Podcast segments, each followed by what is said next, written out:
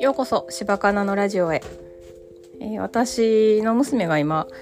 修学旅行に行っててなんか一人いないだけでちょっと楽だなって思ってます。ご飯とかがねあの一人分いないだけでなんか適当に済ませようかなって思える感じです。で芸能人の方が亡くなったニュースとかねありますけど昔とは報道の仕方が違うなって思ったりもしますがやっぱりなんか元気なくなってしまうなって感じてます私がね。気圧の関係とかもあるかもしれないしこの5月の連休終わった後でだるいからっていうのもあるかもしれないですけどなんかゴロゴロしてますね。今日はなんかやるぞっていうタスクこなすぞっていう感じではなかったですね。で私この間オンラインのビデオ研修にを受講しました。その研修内容はレジリエンスを高める組織づくりっていうような内容だったんですけど、まあ、その研修の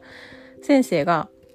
昔研修受けたとことことがあるあの株式会社ノトコードっていうところの代表の方で平林さんっていう人なんですけどその人すごく分かりやすくて何が分かりやすいって論理的思考をがね私はできてないと感じてたからその研修を以前は受けたんですけどとても話が分かりやすい。っていうのもあのリフレクションとかもですけど一般企業であの言われてるようなリフレクションが必要とかあとナラティブの話とか、まあ、ナラティブはもともとあるかな医療とか看護業界で。話とかあと今回のレジリエンスとかも一旦こう一般企業でははや流行るというかはあの広まってそこからまた別の業界に行く時にその業界のにの体験に落とし込めるような翻訳者とか指揮者みたいな役割がその研修の先生には必要だと思うんですけどそれがすごくあの事例とかがとってもああるあるっていう事例が紹介されててまあ、例えば新人の看護師さんで、えー、まあ、日勤帯で受け持つ人数78人で、まあ、情報収集もするけどもあれもしないとこれもしないとこの人の病態もわからんとっていういう問題はいっぱいあるけど全てを完璧にすることはできないからまた完璧にしなって思っても落ち込んでしまうっていうようなことを話されててまあそれがまあ、繰り返されるとその学習性無力感っていうねあの心理学の名前忘れてしまったんですけど、えー、有名な状態になって、まあ、抑うつ状態みたいになってしまうっていうような話をされていて、まあ、ありがちですよね。できないことが増えたり自己効力感が低下するようなことが繰り返されるとでその無力感に学習性無力感に陥ったしまうとあの自分からそのしんどさから抜け出すことができなくて、まあ、そこでは困りごとっていうふうにおっしゃってたんですけどなんか一個だけじゃないんですねその問題困っていることっていうのは。たくさんの困りごとが複雑に絡み合って困りごとになってしまってて、まあ、その複雑に絡み合った問題っていうのを分析分解して抽出して、まあ、細かく分けるっていうのが細かく分けるっていうのが、まあ、他者からの支援っていうので必要であるっていうことをおっしゃっててその分けた後に優先順位とか重要度とかを見て問題をクリアしていくのではなくもう今日とか明日とかできれば1週間以内にできるような問題からクリアしていくっていうのをおっしゃっててなんかどどっかで聞いたことあるなって思ったんですよね。うん、普段その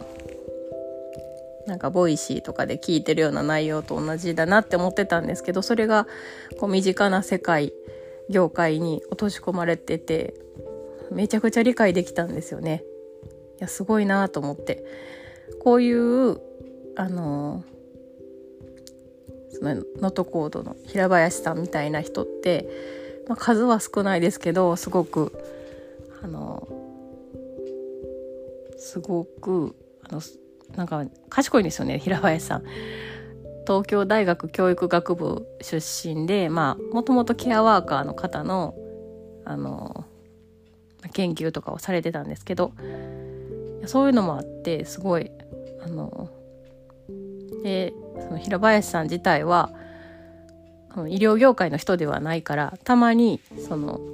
織り交ぜられる私たちの職業へのこう尊敬の言葉みたいなのを混ぜながら話さはるからこれまたこの講師の人の話し方のコツみたいなところも見えたりしてこういう風に話すといいんだなっていうのも分かりましたねよく。すごく勉強になりましたし。でその分解分析抽出する時問題を紙とか付箋とか使って書いたら書いてます